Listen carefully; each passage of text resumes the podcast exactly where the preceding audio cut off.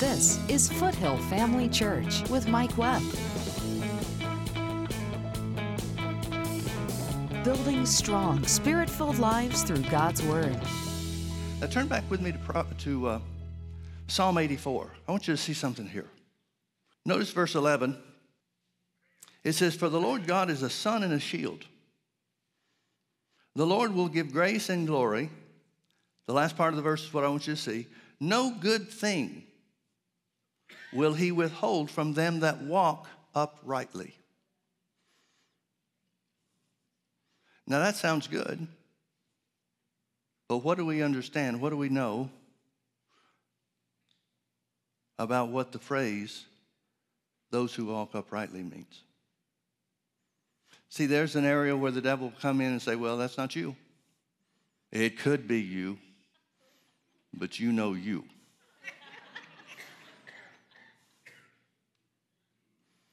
So, what does walk uprightly mean? No good thing will he withhold them that walk uprightly. Jesus has just said in Matthew chapter 6 that we read that all these things the money you need, the provision you need, the clothes you need, the food you need, the bills paid that you need, and so forth. All these things will be added to you if we get, put things in right perspective. If we seek first the kingdom of God and his righteousness, then God will add all those things to us. Here it says, no good thing. Money's a thing. No good thing will he withhold to them that walk uprightly. Now, folks, I would submit to you if, if the psalmist is inspired by the Holy Ghost to say words that mean, no good thing will he withhold from them that do everything perfect and never miss it, then we've got a lot of other pages to tear out of the Bible and scriptures to do away with. Because there's no place, Old Testament or New Testament, where the Bible tells us that our ability, success to avoid any sin in our lives is the way to God. In fact, the Bible tells us over and over again, both Old Testament and New Testament, Abraham believed God and it was counted unto him for righteousness. It doesn't say Abraham offered enough sacrifices and God counted it to him as righteousness. It doesn't say Abraham resisted enough temptations so that it was counted unto him as righteousness. Now, the Bible says it's faith that pleased God. It was faith that caused Abraham to be counted righteous. This was Paul's message. Paul's message was it's not about keeping the law, it's not about what you do, it's not about living right in that context or in that sense. It's about receiving the free gift of righteousness and being made in the image of God, recreated in the image and likeness of God. So, walking uprightly then would have to be an act of faith or the result of faith and not good works. No good thing will He, our Heavenly Father, no good thing will God withhold from them that walk uprightly. To walk uprightly is to do what the Bible says we're supposed to do. And it says it again and again and again that the just shall live by faith. The Bible doesn't say the just shall live by good works. The Bible doesn't say the, the just or those who have been made righteous will earn a place with God through the things that they do or the things that they don't do, but that they shall live by faith. So walking uprightly would have to be walking by faith. It's the only thing that pleases God. Walking uprightly would have to be walking in the Word, letting the Word dominate your life, letting the Word be your guide. Walking uprightly, according to the New Testament commandment, the new commandment of the New Testament, would have to be to walk in love and to believe on the name of Jesus Christ. That's what John said the commandment was. So that has to be what walking uprightly means, doesn't it? No good thing will he withhold to them that walk uprightly. Now compare that with what we just read over in Mark, uh, Matthew chapter 6 about seeking first the kingdom of God and his righteousness. Jesus is literally telling them and if he's telling them, he's telling us too. He's literally saying, don't waste your time worrying about how things turn out. Don't waste your time thinking about whether or not you're going to have enough. Don't waste your time thinking about how to pay the bills or the money you need to buy something. Don't waste your time thinking about that, Jesus said. Now, Jesus said that. If it was in one of the letters to, written to the churches, we might have a chance to blow that off a little bit easier. But Jesus said that. He said, Don't waste your time. Take no thought, therefore, saying, What shall we eat or what shall we drink? Don't waste your time thinking or worrying about it. And for goodness sakes, don't speak it. Take no thought, saying. Now, why would that be important? Because faith is of the heart and confession is made with the mouth. So, walking uprightly would have to be to accept the Word of God, whatever the Word of God says concerning us or our situations, believing the word and acting on it accordingly, believing the word and confessing it with our mouths. Paul wrote to the Colossians and he prayed for them a similar prayer. There was a little bit of difference in the one that he prayed for the Ephesians and the one that he prayed for Colossians. But part of the Colossian prayer that he prayed, he said, I pray that God would enable you to walk worthy of the Lord unto all pleasing, being fruitful in every good work. Walk worthy of the Lord unto all pleasing. What is walking worthy of the Lord unto all pleasing? When I first saw that phrase 35 years ago, maybe longer, well, yeah, it would be longer. Anyway, when I first saw that phrase, the first thing I thought was, I've got to live right. God wants me to live right. Well, He does, but that's not what He's talking about. A better way to approach this would be to say, God wants me to live by faith. God wants me to live by the word. Because that's what walking uprightly has to be. It can't be behavior. So, what I'm, what I'm saying is this, folks living right, which the church majors on in so many areas, living right is living by faith. Living right is living by the word. Applying the rightness that Jesus rest, restored and reconciled us unto God to have is to live by faith and to walk in the Word. That would have to mean then walking by walking in the Spirit would have to be walking by faith. Where Paul wrote to the Galatians, Walk in the Spirit, therefore, and you shall not fulfill the lust of the flesh. He's telling us that the key to walking in the Spirit, walking pleasing to God, is to walk by faith which means you have to be walking according to the word. Faith comes by hearing and hearing by the word. So if you're walking by faith, you have to be walking according to the word by the definition of the words themselves. What does that mean? Well, that means if we apply it in another area in Romans chapter 8 and verse 2, where it says, The law of the Spirit of life in Christ Jesus has made us free from the law of sin and death. The law of the Spirit of life in Christ Jesus has to be righteousness. Has to be. Romans chapter 10 verses 9 and 10 says, If you'll confess Jesus as your Lord and believe that God has raised him from the dead, you shall be saved. For with the heart man believes unto righteousness, and with the mouth confession is made unto salvation. Well, that confirms what the Old Testament tells us about righteousness being the foundation of our relationship with God. Now, I didn't know that's what I was believing for when I got saved. Did you? I didn't know that I was believing under righteousness. Righteousness was not an issue for me when I was saved as a young boy. I just had heard that Jesus would come and live in your heart. So I said, okay. Now, here, 55 years later, in some respects, I'm just finding out what that really meant. I'm just finding out the righteousness that we've been made unto or gaining a deeper understanding of it at least. But I had it all the time. I was made right with God just like you were when you asked Jesus into your heart. And you've been right with God ever since.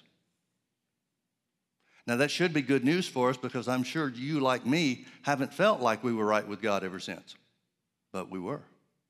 Living right is living by faith. Living right before God is living by the word.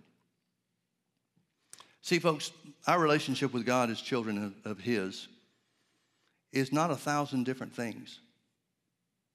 It's one thing that shows up in a thousand different ways. It's one thing, righteousness, that upholds us. It's one thing, righteousness, that leads us into victory. It's one thing, righteousness, that causes us to reign on the earth so that the will of God can be performed in our lives. Here, now, just like it is in heaven. It's one thing.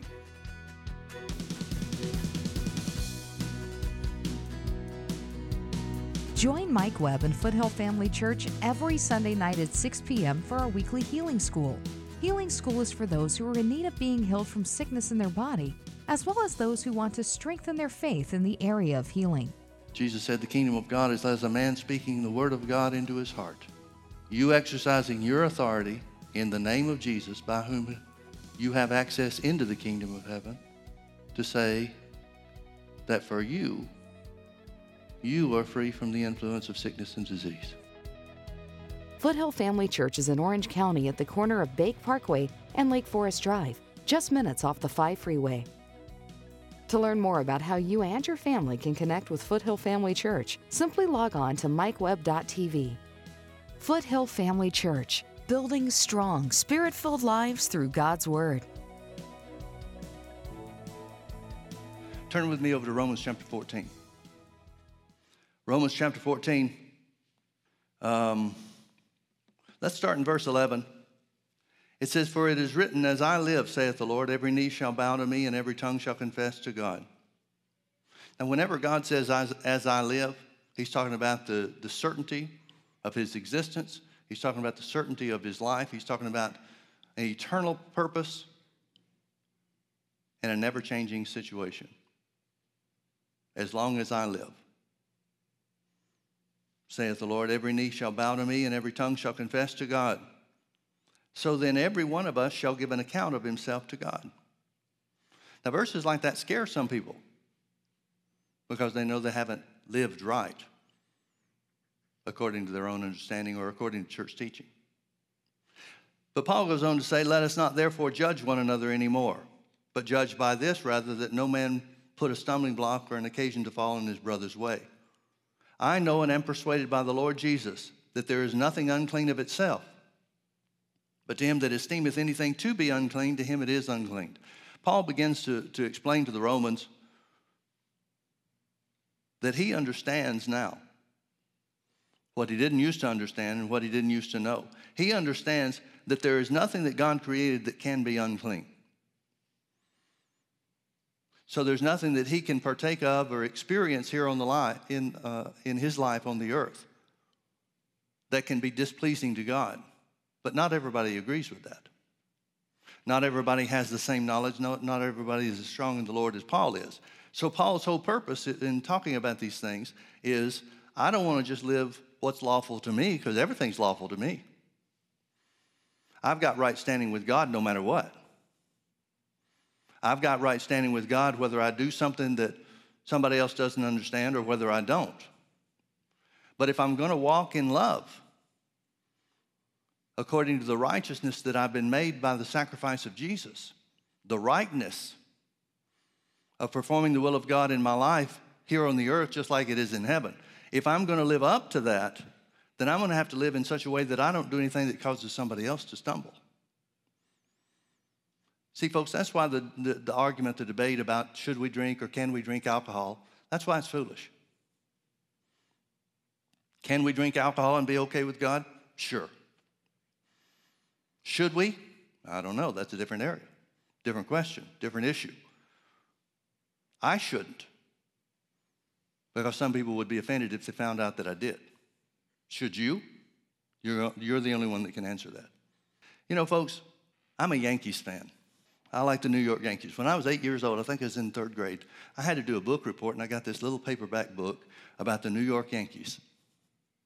And it talked about guys in their past and talked about how many championships they had and all this other kind of stuff. And so, since I lived in Birmingham, Alabama, and the closest baseball team to us was the Atlanta Braves, and they stunk, I became a Yankees fan. Now, I've been a Yankees fan all my life. I know there are a lot more. Well, let me say this I'm not a rabid Yankees fan. I've met some people that everything is Yankees, but I just like the Yankees. They're just my team. I made them my team. I chose them to be my team. They're my team. Well, growing up, my kids knew that I was a Yankees fan. I didn't have to try to make them Yankees fans. Now, to a degree, to a measure, my kids are Yankees fans too. And they don't know anything about the Yankees. They're a Yankees fan because I'm a Yankees fan. So, folks, in one respect, I've evangelized my kids to the New York Yankees. and I want you to think about what those words mean. They became what I was, not because I was trying to make them the same thing, but because that's who I was. Your kids will become who you are, not who you preach to them about being. Now, if that's not a sobering thought for all of us, I don't know what is. See, with that in mind, there are things that I could do that I won't do because I don't want my kids to see it. Very seldom do people enter into these conversations about is it lawful to do this or is it okay with God if I do that or if, things to that respect. Very seldom are those questions or conversations about what's better for somebody else. But in my experience, they've always been about what do I want to do?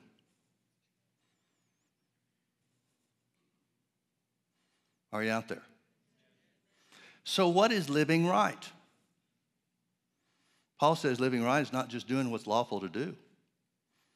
Living right is living by the word, living by the law of love that takes the other person into consideration.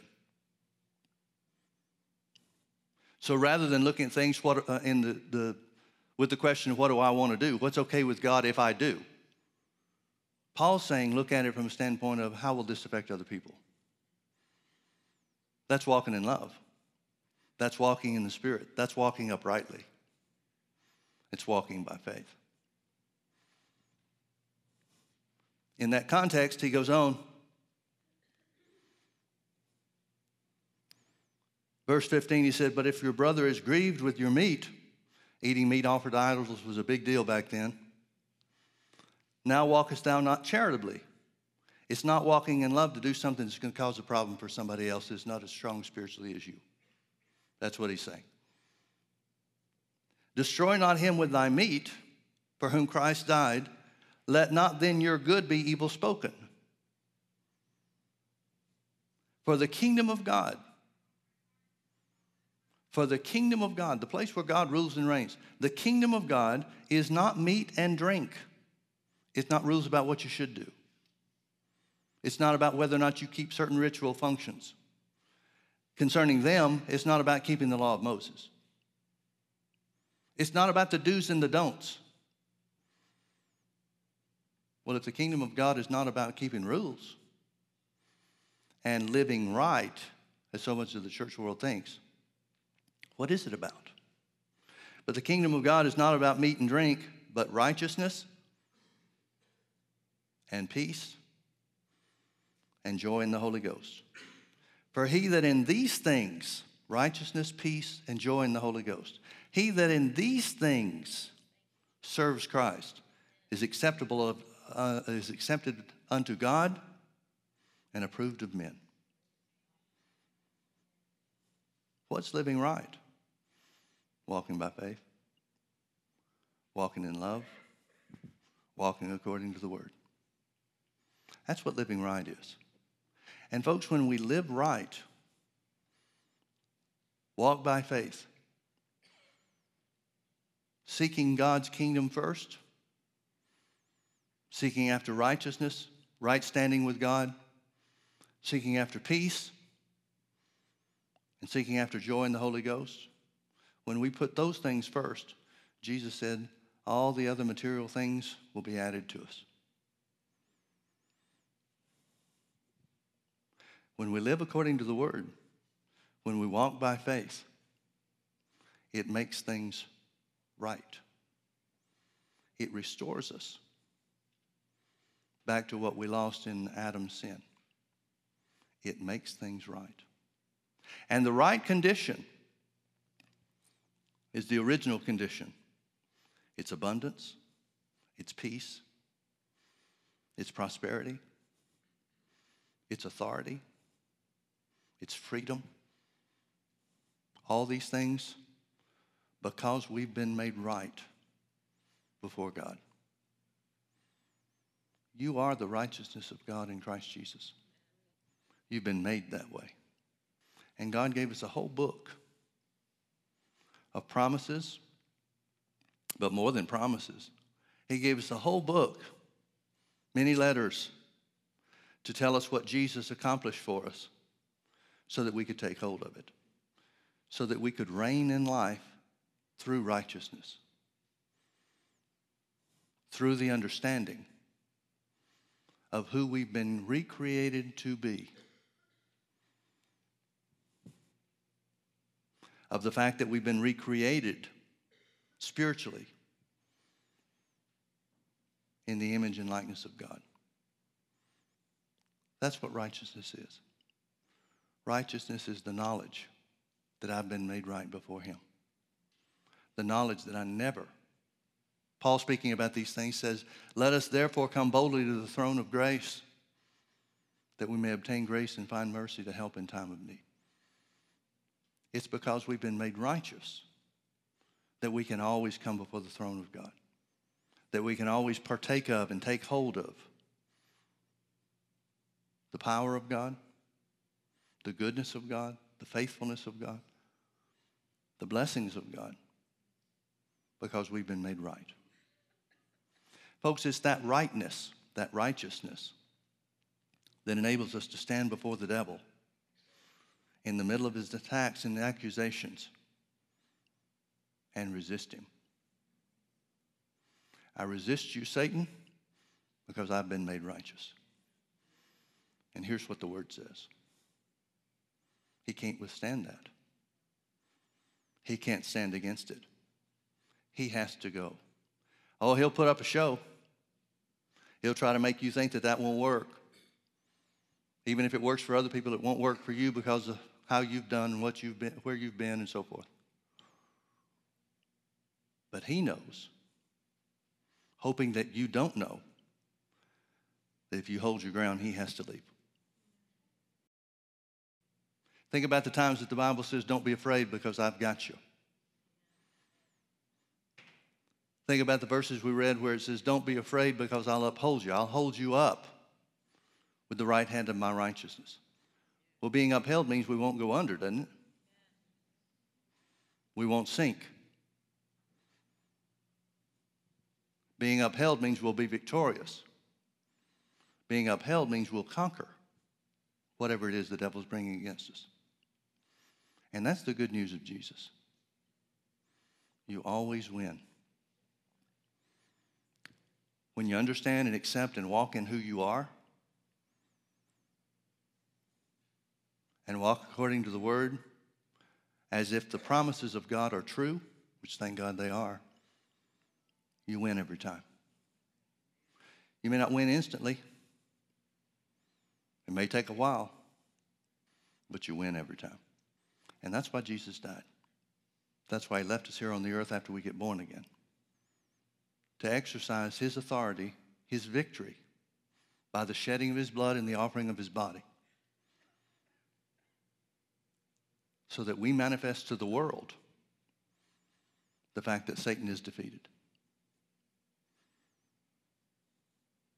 The Bible says if Satan had known what Jesus was going to do at the resurrection, he never would have offered him up for, to be killed.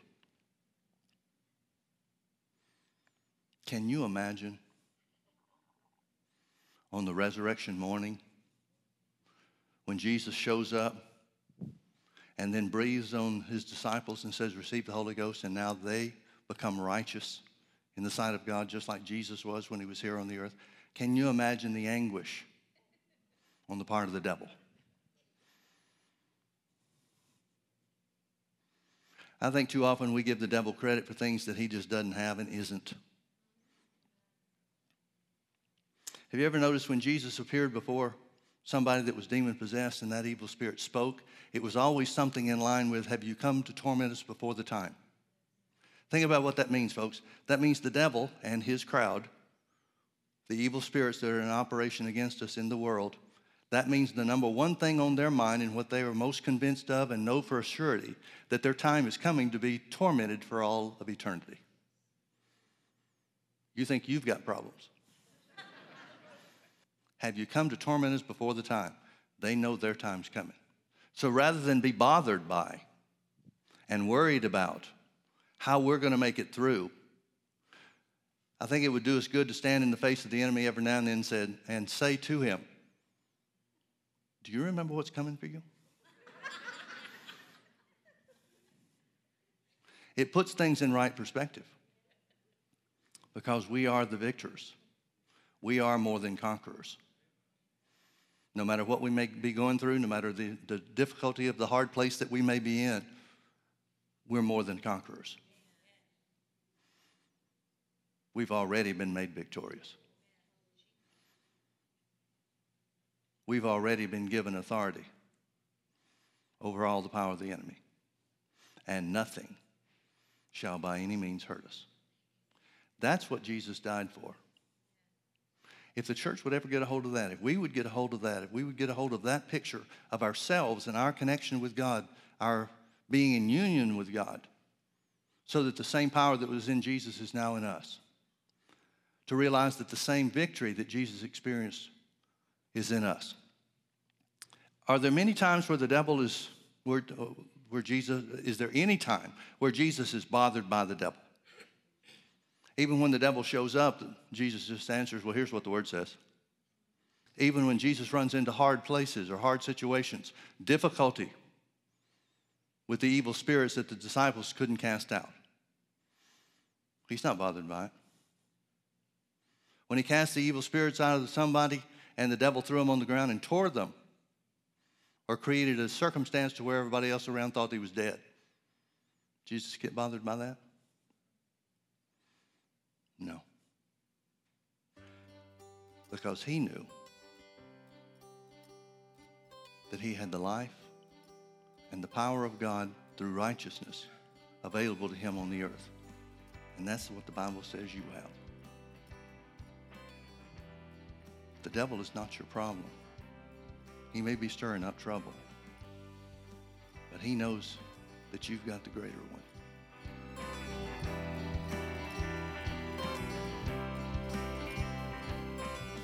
James 1:22 tells us to be a doer of the word and not a hearer only. It's when we put the word of God in practice and act on what God said to do, that's when the blessings of God become real in our lives. Thanks for watching today. Come visit us at Foothill Family Church. This is Foothill Family Church with Mike Webb. I don't believe there's anything more important for us in these last days than to live what we believe and pray for the moving of the Holy Ghost. Join us Sundays at 9:30 a.m. and 6 p.m. or Wednesdays at 7 p.m. Visit us online at mikewebb.tv. Foothill Family Church, building strong, spirit-filled lives through God's Word.